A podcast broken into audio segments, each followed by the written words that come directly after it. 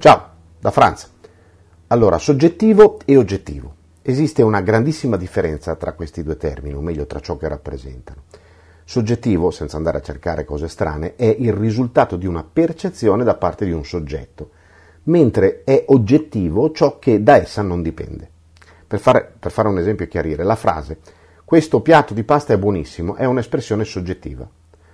Per contro, e per quanto paradossale possa sembrare, la frase questo piatto di pasta mi piace moltissimo è una frase già molto più oggettiva, perché nel primo caso, infatti, noi esprimiamo una qualità di qualcosa come se la percepissimo dirett- direttamente, cosa che non è. Mentre nel secondo, quando diciamo questo piatto di pasta mi piace moltissimo, esprimiamo una nostra reazione a quella qualità e questa è una cosa di cui possiamo avere esperienza diretta. Allora, la percezione che abbiamo della realtà in uno stato ordinario di coscienza non può che essere soggettiva. Viene mediata dai sensi, trasformata in segnali elettroneurali e mediata ancora una volta dal cervello che ci presenta una situazione che a sua volta viene ancora mediata dal subconscio, poi dall'inconscio, poi dalle emozioni, poi dal pensiero, eccetera, eccetera, eccetera. Solo alla fine di questa lunga, lunga catena di, di mediazioni e quindi di interpretazioni, noi come individui otteniamo quella che possiamo chiamare, che, che siamo abituati a chiamare percezione. Risulta evidente che quello che crediamo di vedere, udire, odorare, gustare o toccare, ma anche capire, non ha quasi mai nulla a che vedere con l'oggetto dei sensi e della comprensione, se non in un senso estremamente generico e comunque artefatto, diciamo, ricostruito, filtrato, insomma, eh, diverso. Ecco. Perché? Perché già da prima del primo passaggio i sensi abbiamo una distorsione. La vista, per fare un esempio, ciò che vediamo è sempre il riflesso di un oggetto, no? La luce lo colpisce e viene riflessa in parte a seconda di quante e quali frequenze vengono assorbite dal materiale. Per estremo, un corpo perfettamente assorbente non può essere visto, apparirà perfettamente nero perché non riflette alcuna luce potremmo al massimo definirne un contorno per contrasto con lo sfondo. In buona sostanza come se fosse piatto, insomma, in altre parole. Per di più, l'occhio recepisce un ristrettissimo campo di frequenze, quelle della luce visibile, appunto, che non sono che una piccola parte dello spettro elettromagnetico, che a sua volta è una parte minuscola dello spettro energetico.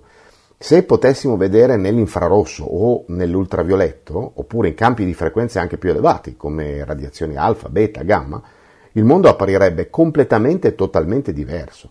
E ancora molto più diverso apparirebbe se potessimo vedere in altri campi percettivi, cioè su altri piani, cosiddetti piani sottili.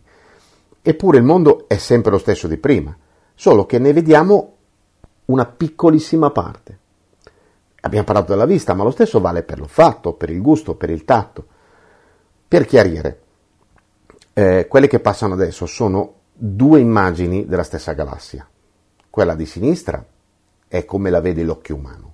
Quella a destra è come la vedremo se la nostra vista comprendesse anche solo lo spettro infrarosso, oltre a quello normale. Mi pare che la differenza parli da sé. Quindi la raffigurazione sensoriale del mondo che possiamo farci parte già bella zoppata, non bella fregata. E poi ci si mette il cervello, che mappa questa raffigurazione sulla base dei propri strumenti cognitivi, quindi rielaborando nuovamente e rimaneggiando quel poco che gli è arrivato. Ma non è finita perché a questo punto scatta tutta una serie di filtri percettivi che degenerano ulteriormente nell'informazione originale, portando alla percezione di quella cosa che noi ci ostiniamo a definire realtà. Allora, come già detto nel post Le scale della verità, l'oggettività assoluta corrisponde a tutti gli effetti con l'essere tutt'uno con la verità stessa, allora, è chiaro che è lo scopo, però essere tutt'uno con la verità, per quanto possibile, non è granché probabile, quantomeno finché il nostro percorso evolutivo non giunge alla sua completezza. Il che diciamo che è altamente improbabile che accada in tempi brevi, ecco, mettiamola così. Sempre in quel post si descriveva invece il viaggio della nostra percezione attraverso strati di sempre minor soggettività, man mano che si espande la nostra capacità di percezione.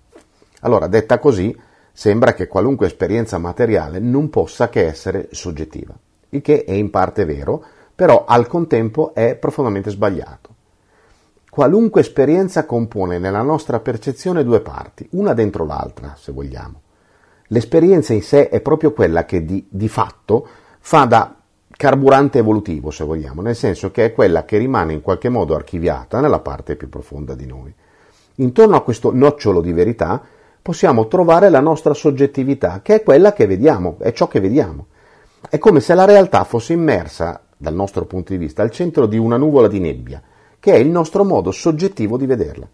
Più la nostra percezione si dilata, maggiore è la nostra consapevolezza, più quello strato di nebbia si dirada e comincia a mostrarci la verità. La verità non sta nell'alto dei cieli, ma al centro stesso dell'illusione. Per questo si dice scoprire la verità. Ecco perché da sempre e in tutte le discipline realizzative si parla di ricerca interiore. Dentro di noi, sotto l'illusione dei sensi, della mente, dell'emotivo, della psiche, dell'inconscio, del subconscio e di quant'altro, c'è la nostra parte vera, l'unica oggettiva, e l'unica che può arrivare alla verità. Realizzare questa parte significa portare il nostro essere, quello con la E maiuscola, nella realtà e porre in esso, sempre con la E maiuscola, la nostra consapevolezza, che fino a che questo non avviene sarà sempre più o meno preda del famoso, o famigerato per meglio dire, velo di Maya, ovvero dell'illusione. Dal punto di vista percettivo è proprio vero che ognuno di noi crea la propria realtà, la cui parziale sovrapponibilità con quella generata dagli altri esseri umani è determinata dalla parte oggettiva dell'esperienza. Ma dal punto di vista percettivo si tratta di una sovrapponibilità minima, nel 99% della percezione a sovrapporsi sono le illusioni create da leggi meccaniche che come tali valgono per, stesso, per tutti nello stesso modo. Per fare un esempio estremamente riduttivo e neppure del tutto valido, se vogliamo, di questo concetto, prendiamo un'auto. La combustione interna, ovvero il principio che fa funzionare il motore, corrisponde alla parte oggettiva. Tutto il resto, a partire dal motore per finire con la carrozzeria, corrisponde alla nostra soggettività. Quello che vediamo è solo una carrozzeria, più o meno bella, elegante, con i vetri oscurati.